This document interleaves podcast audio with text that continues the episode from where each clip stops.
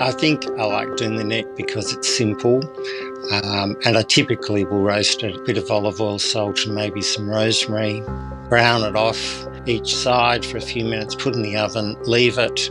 I, this is the sort of thing I can be cooking while I'm milking the cows. This is The Crackling. I'm Anthony Huckstep. For over forty years, Michael Wohlstadt has produced milk and meat in the Barossa Valley, but more recently he's made a name for himself with the way he is farming pigs. Michael's Jersey Milk is used for butter and cream, but it's also used to raise free-range Berkshire and Tamworth pigs, and it's likely to be the only milk-fed pig herd in Australia. Michael, how are you? Uh, good morning. It's good to have, get you on the show. Um, milk-fed pigs, that's not something you often hear about. No, um, but it's something I saw as a child. And um, my parents came from Berlin after the war, and they moved into a, a rural I- location in the Barossa, in the mid-north of South Australia. And there were farmers that were very um, welcoming of uh, these new immigrants. Um, and we visited there often. Then when we left, we went back to that area. And it was that typical mixed farm where they uh, had a small herd of cows and they would separate on farm for cream. What did they do with the skim milk? They had a small herd of pigs. They had, you know, two hundred hens and collected eggs. They had sheep and wheat. It was a dry, dry land area. And, of course, farming has, in general terms, gravitated to monocultures where there's specialisation around one type of production, be it vineyard or dry land farming. Or, um, and uh, so it's something I'd seen as a child. And I think it's also where I had this enduring ambition to be a farmer, even though I was, and I think it must have come from then, because that was, although no farming background in the family, that was my, I was determined to be one. Actively discouraged, however. When did when did you make that switch to and decide to become a farmer? Well, I, it's hard to actually pin that down, but I would say that I would have been nine or ten years old, um, even though I was we were living in a migrant city in the suburbs. Um, I used to uh, dream about that and prepare sort of budgets and annual programs and things like that. And then my parents moved to the Barossa when I was on the cusp of going into high school, and we lived opposite a dairy farm. And that's where I would be. They became my second family. And after school, I would always go there and uh, there on the weekends. And ultimately, I lived with them for a while before I bought my own property, which I, I was twenty-three. Tell us a bit about, uh, you just mentioned sort of growing up a little bit, but what sort of role did food play in your family growing up? Um, yeah, it's one of those, uh, well, it's sort of food and hospitality, I think. Um, my mother, it was a bit unusual at that time. We're talking about the sixties, that my mother worked full-time as well as my father, and she worked in hospitality. Um, as a consequence of that, I got a job in hospitality when I was about eleven.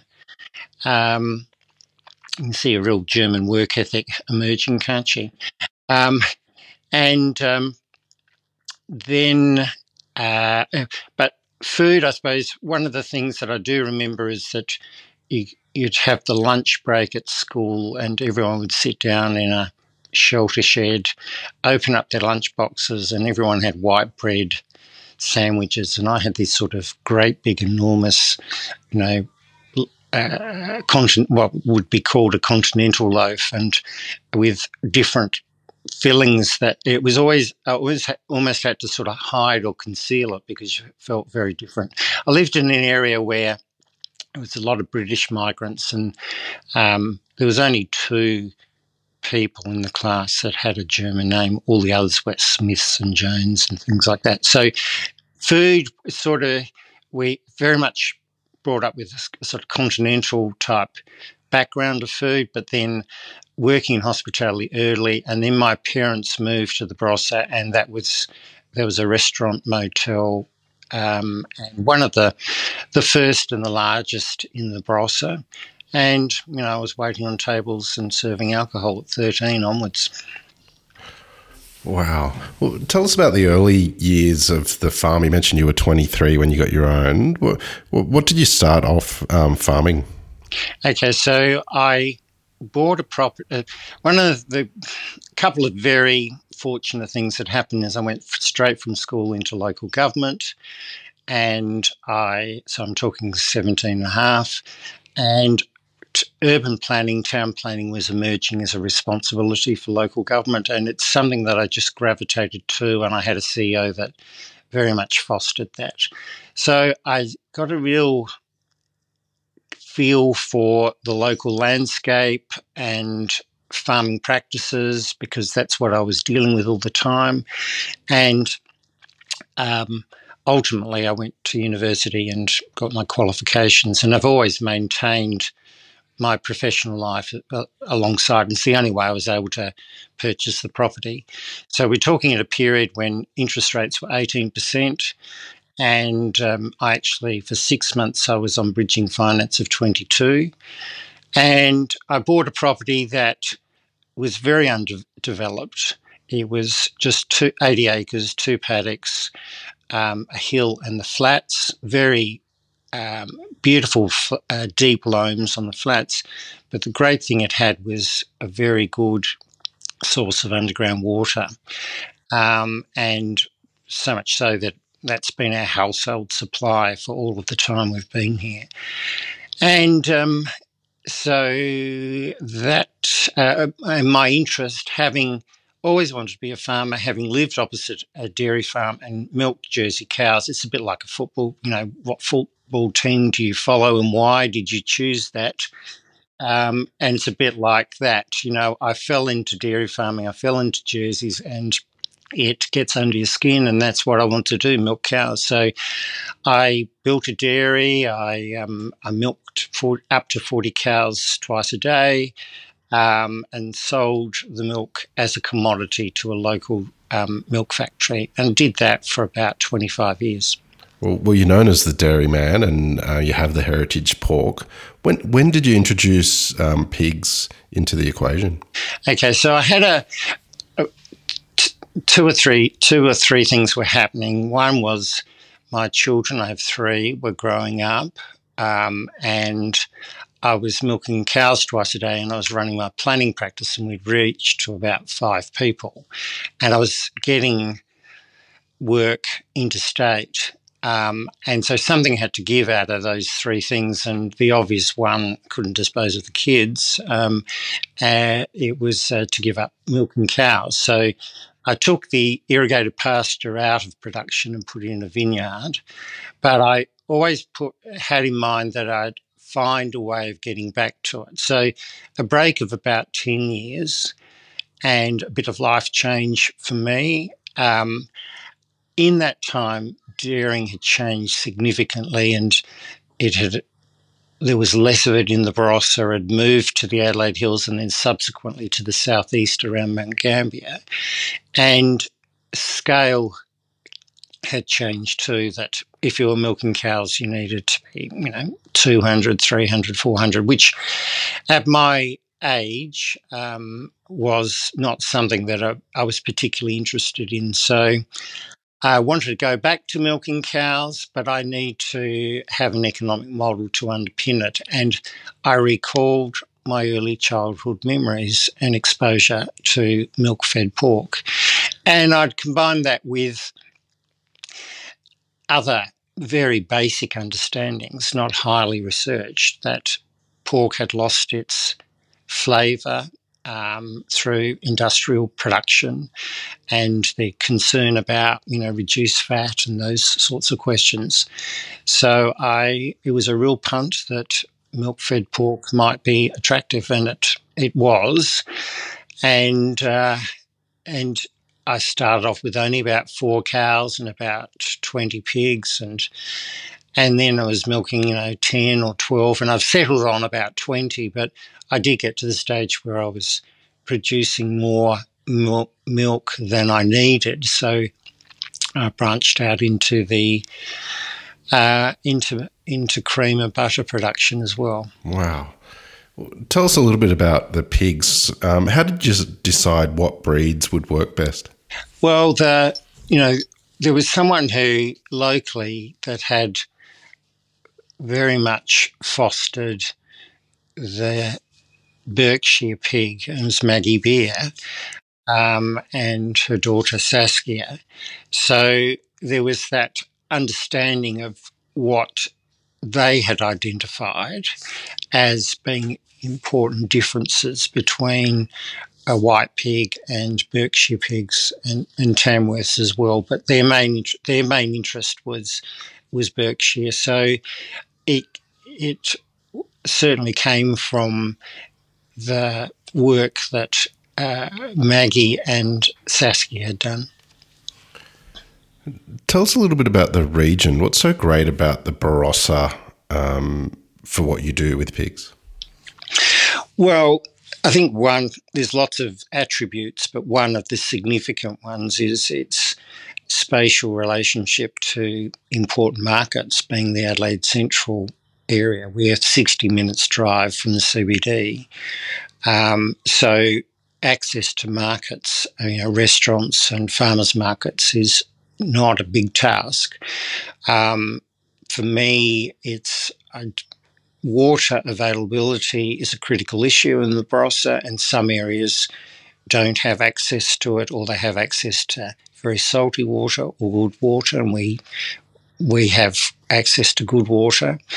Um, I'm located in a small valley. Um, it's it's very beautiful, large, big red, ancient red gums. Um, and uh, I use parts of the property that aren't productive for other things. Uh, you know, if you're going to have a, a vineyard, you want a, a very uniform type of shape. Um, so it's they don't have access, and I have two creeks going through the property. They don't have access to the creeks themselves, but it's the edges of the creeks that I use for the for the pigs. So it was a way of utilising what would otherwise been underutilised spaces. What's life like on the farm for the pigs? Give us a sense of um, their day-to-day. Okay, well, they're very chilled. um, uh, we look, we milk the cows in the morning, and then we feed the pigs. We have a, an, an old Massey Ferguson tractor with a one thousand litre tank on the back. That carries the milk. Um, we go, we've got about six different uh small paddocks that we um, bucket the milk into troughs. Um, they get some crushed grain on the top of it. It looks like muesli. Um, in this time of the year, there's not a lot of foraging, but because it's dry, um, I don't irrigate the pig areas. Um, they've all got wallows. Um, they're, I think one of the lovely things to see is as the tractor goes, you know, they'll, it's a bit like, you know, a dog might be waiting for you and, you know, in the corner of the paddock, and as the vehicle arrives, they, as a herd, they all go galloping along to the feeding point. And um, it's one of the things that, you know, that I've noticed in being in, involved in this is the, the muscle development of the animal, given that they are active and they're very playful. You know, they'll they'll play like puppies will play. Um, sometimes they just sort of spin around in circles, almost like chasing their tail. Um, but then they like sleep a lot too, um, and under the shade of the trees. And then the next, uh, uh, then they're fed again at night. Um, in this case, before milking, and then um, then we milk the cows, and that's the daily cycle. And then the weekly cycle is that we make cream on Mondays, we make butter on Tuesdays, we pack butter on Wednesdays. I t- take pigs to the slaughterhouse, which is about thirty minutes away, and we do the butchery there. I don't do the craftsman's ship, but the slicing and dicing and packing. I do distribution to local restaurants on the way back and off to a courier, which takes it to Adelaide restaurants. Fridays are fairly, we do cream again on Friday, and then Saturday's the Barossa Farmers Market and Sunday's the Adelaide Farmers Market in the city. Tell us a bit about um, the pigs, sort of their life cycle and sort of what um, what you're looking for um, by the end of that in regards to size and fat content and um, and age. Yeah. Well, we, I, I don't, I, I rarely offer for sale a suckling pig. I, I have a personal view that it's a bit of a waste of a life, given, you know, the ratio of meat to bone to the effort it takes to get it on the on the ground. Um, and we typically will run them, we aim for about fifty-five to seventy kilos dressed weight. Um, at that stage, they could be six or seven months old. Um, and the sc- size of the cuts that either a restaurant is looking for or that my customers at the farmers market would be looking for seems to work fairly well. Um, given it's, you know, a, a sort of artisan scale of production. We have usually about eighty to ninety head on the ground at any time across the across um, the different age groups, that there can be some variation in fat and might be the season as well. Um, but it's it's generally, you know, it's one of the things that people will look for is the marbling of the fat and the layer of fat. Um, and the You know, it's often asked, is there much difference between the Tamworth and and the Berkshire? Um, uh, certainly in character they are. Um, the, the Tamworths are much more assertive and pushy and bossy, whereas the Berkshires are much more sort of chilled and sit around a bit. Um, there's a couple, a couple of things that I think is worth noting just to point on to to. Um, emphasise this point. There's two things that when I started this work, and I work with a a, a slaughterhouse butchery shop um, where he's been running his business for a bit longer than me, so it's nearly fifty years. I think it's about forty-seven, and um, my pig would be hanging uh, on the rails, and there'd be one next to it, and he'd say, "Here, look at this." And he'd tap it, mine, and it was like a rock. And then the one next to it, um, you could almost lose your finger, almost like pushing your finger into the palm of your hand. There was no... Re- and um, I'm sure that's got something to do with the milk feeding, but also the muscle development. And at one stage, that's one, one observation. And then the other was that... Earlier on, I was running a bit low in numbers, and there was a um, a breeder that had a sort of sideline of of Berkshires, and I bought some, at, I think three, um, to help me out with the numbers at about probably about twelve weeks. And what really struck me is that I went to go and pick them up, and they were just beautiful. They looked like a China pig. They had this um, black silky hair, and and what was the reason? They'd never seen, they'd never been out of a shed. They'd never been in mud or anything like that. And they, they actually made my pigs look pretty ordinary because they looked so beautiful. Um, but then when they got here, there was a bit, a bit of a concrete slab around the edge of the water trough. And that's all, they just wanted to sit on that concrete slab. Uh, pigs are known to be uh, real characters, and a lot of the farmers that we've had on the show have had all sorts of stories. Do you have any sort of funny stories of what it's like dealing with pigs and um, living with them? Well, is it two? One, one was just yesterday, and I have to say that once I heard from you, I thought I better. So that I, I've had the headphones on for the last couple of days listening to all the episodes. Um, so yes, yesterday I was working out with doing some yard work, and there was some rails which are pinned together, and a pig just came up along, and it just, and the the pin has a a bend at the top, and it decided it wanted to pull out this pin. So first of all, it used its snout and lift it and drop, lift it, drop, lift it, drop. There's in, and, and then it decided to use his teeth. So grabbed it. You know, he was there for about five minutes determined to get this pin, pin out. But he, and he did. He, and he would have, had I been relying upon it, it would have been an escape route. But he was just playing with it um, and very entertained by it. But the other thing that really struck me earlier on was, because I've dealt with dairy cows, all, all the kids were equestrians and I used to event as well. So we've dealt with horses there. And pigs, they're all herd animals, um, and they want to stick together and be together. And you, when you're working them, you have to understand that to under, to to organise how to move them. But pigs are different.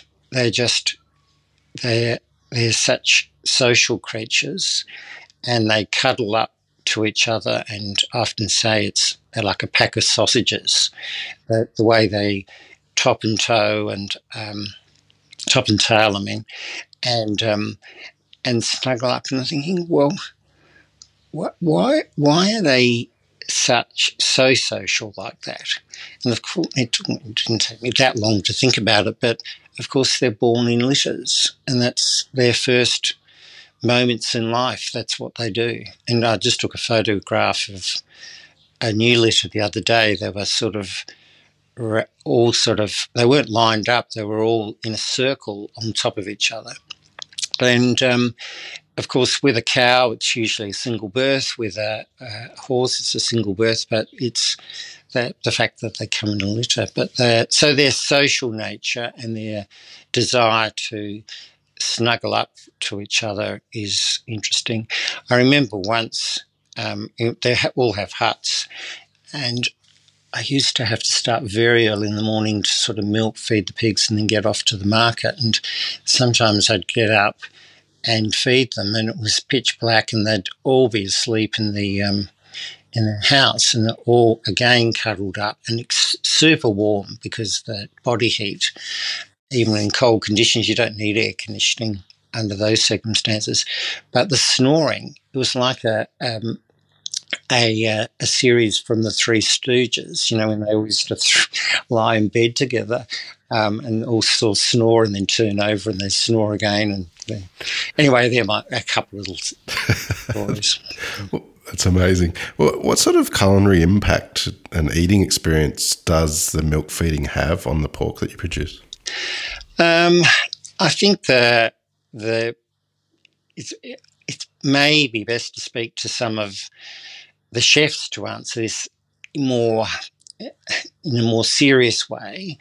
But, you know, you, you interviewed Jake Kelly the other day and he touched on this question. And so it's the depth of flavour. I think it's the softness of the, the, the fat, the fact that it renders very easily, um, sort of melts um, and infuses into the meat. Um, uh, beyond that, I'm not able to say. Well, on those experiences that you've had of eating your own own pork, do you, do you have one or two that you can tell us about the the, the way it was cooked and, and what you? Oh, it's, a, it's the same one that everyone else has been answering. It's the neck.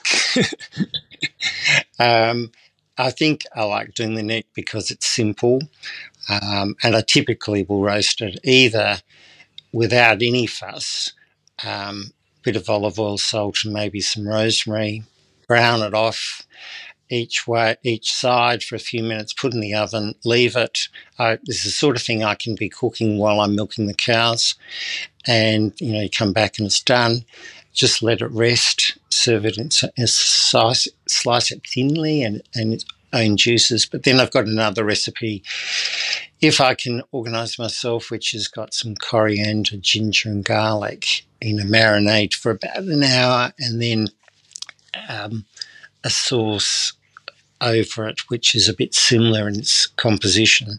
And they're always, you know, always winners. People just always remark upon it. What What is it about farming and being on the farm that you love so much? Um, there's again, there's not one thing, but um, I think these days, look, I think it would be a really tough gig being a farmer generally, working alone, the grind of, you know, uh, especially a dairy farmer, of getting up early, milking two hundred cows. There's going to be a sick one. There's going to be this. It's, you know, there's, there's always something that is going wrong. And then to do it all again and see and what it, and up until, you know, it's got better just recently, but sending away your product and getting paid for almost less than the cost of production uh, and going backwards financially, that's a really tough gig. And then doing, you know, you under, you can really appreciate how the mental health questions get to you. I mean, for me, um, I'm dealing well, I've, I'll just go back one step, but I always, uh, particularly my urban planning role, and the one of the things I'm interested in is the future of peri-urban areas for agricultural production and protecting them for that. Um, and I am a strong advocate that we think about farming in ways in which has happened for a hundred years or so, or longer, and we're not open to alternatives of the type that I've described and that I do. Um, the and I try to explain this simply by saying, ask the question, do farmers produce food? And if I ask that question, people will always jump in and say yes. And my answer to that is, well, they actually don't. They produce commodities. Other people turn them to food. If it's flour, if it's wheat, it has to be you know, flat, turned to flour by someone else, or if it's milk, it's got to be pasteurised and bottled and distributed. Well, nothing leaves this place as a commodity. Everything is converted to food. And uh, so we, as a consequence, um, and, and that involves producing it, processing it, packaging it, marketing it, wholesaling it, retailing it, and distributing it. You know, we don't have a distributor. We do. I do everything. And as a consequence, you're dealing with the end user, of be it a chef or a customer at the farmer's market. And I think that level of feedback and satisfaction and appreciation for the effort that you've gone to, and the fact that they'll The, the level of compliments that you get about, this is the best bacon I've tried in my life, this sausages are amazing, there's no other one, you know, it's, it's not measurable, but that's their experience.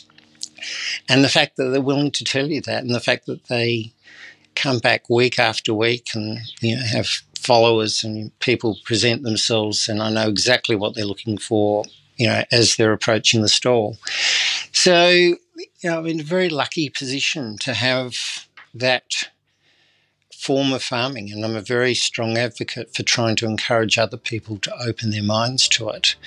And unfortunately, it's there's a lot of I don't think people have the confidence necessarily of knowing. I mean, it's a very wide skill set that's required to go from um, from commodity to food. Um, And if I can help with that, I, I try to. Well, Michael, it's absolutely extraordinary what you're doing there, and I know you've got many more stories, um, but it's been an absolute honour to have you on The Crackling today. Um, please keep in touch, and we'd love to catch up again soon. Thank you very much. There's other stories to tell. This is The Crackling, a Deep in the Weeds production in partnership with Pork Stars. I'm Anthony Huckstep. Stay tuned as we catch up with some of Australia's best chefs and pork producers to discover what makes Australian pork so special.